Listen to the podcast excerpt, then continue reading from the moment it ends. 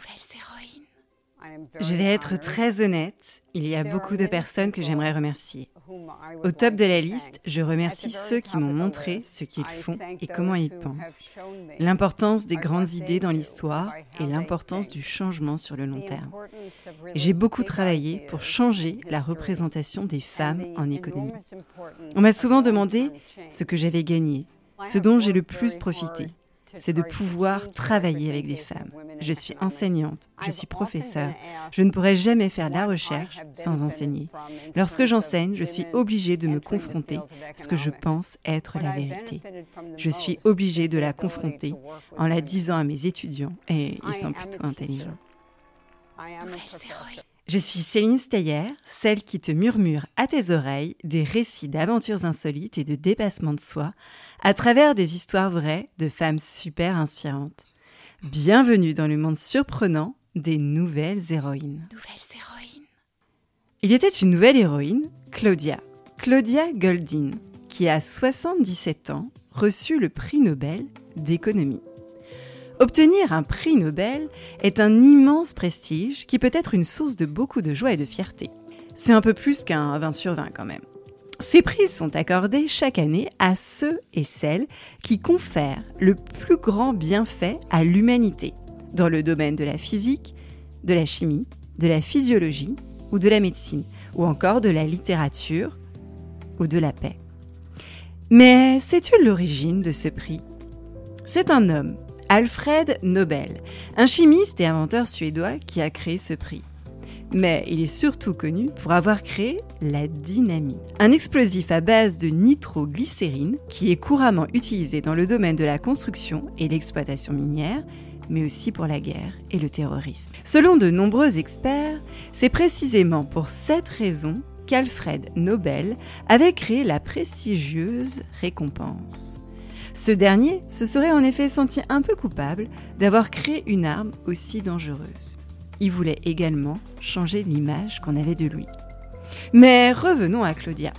Claudia est née à New York, aux États-Unis d'Amérique, en 1946. Plus grande que toi à l'adolescence, elle s'oriente vers des études de biologiste et puis, au détour d'une porte d'amphithéâtre, à l'Université de Chicago, elle se passionne pour les cours d'un professeur d'économie.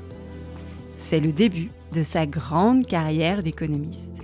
Elle devient la première femme titulaire d'un poste de recherche en économie à la célèbre université de Harvard, où a notamment étudié Barack Obama, Michelle Obama.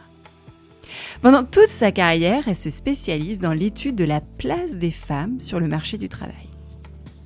Et si les femmes ont gagné des droits politiques, le vote notamment, au siècle dernier, le droit de disposer de leur corps, il reste encore des progrès énormes à faire sur les droits économiques des femmes.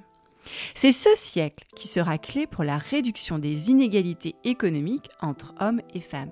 C'est-à-dire que souvent, en entreprise, un homme peut gagner plus d'argent qu'une femme pour le même poste, pour le même travail. Et d'après ses recherches, c'est en 2082 qu'une femme gagnera le même salaire qu'un homme pour ce même poste.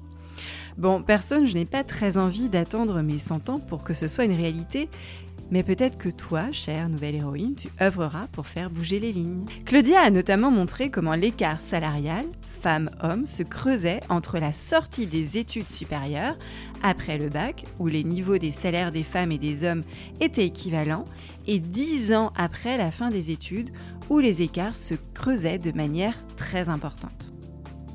La professeure a beaucoup travaillé sur la notion des attentes des jeunes femmes. Par exemple, au début du XXe siècle, la majorité souhaitait travailler quelques années avant de se marier et ensuite se dédier à leur vie familiale. Après la Seconde Guerre mondiale, les attentes changent.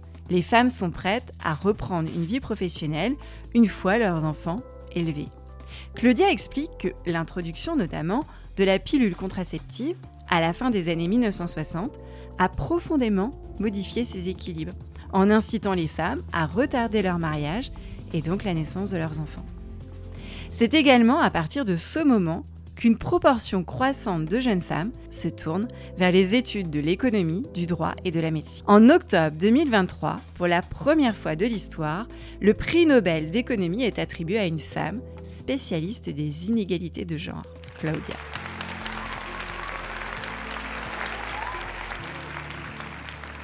Claudia est donc la troisième femme de l'histoire seulement à recevoir ce prix après l'américaine Elinor Ostrom en 2009 et la franco-américaine Esther Duflo en 2019 sur 93 lauréats. Trois femmes sur 93 lauréats. Oui, on est loin de l'équité côté prix Nobel aussi. Bref, chère nouvelle héroïne, on a encore du pain sur la planche. Mais Claudia, Esther et les autres ouvrent déjà la voie et leur voix. Nouvelles héroïnes. Juste avant d'écouter une autre histoire, j'ai quelques messages à te dire. Si c'est la première fois que tu écoutes ce podcast, merci, merci d'être venu jusque-là. Je t'invite à t'abonner pour ne pas rater les prochaines histoires. C'est tous les mercredis pour l'histoire et le samedi pour découvrir les héroïnes de la semaine. Aussi, tu peux m'aider à faire grandir le podcast en parlant de l'histoire que tu as préférée à tes professeurs, camarades de classe, directeurs d'école, professeurs de danse ou entraîneurs de basket. Et cerise sur le gâteau, demande à tes parents ou grands frères et grandes sœurs de mettre 5 étoiles et un avis sur la plateforme Apple Podcast et Spotify. Ça me fera très très très plaisir. Et comme ça, je pourrai te dédicacer une prochaine histoire. Je compte sur toi.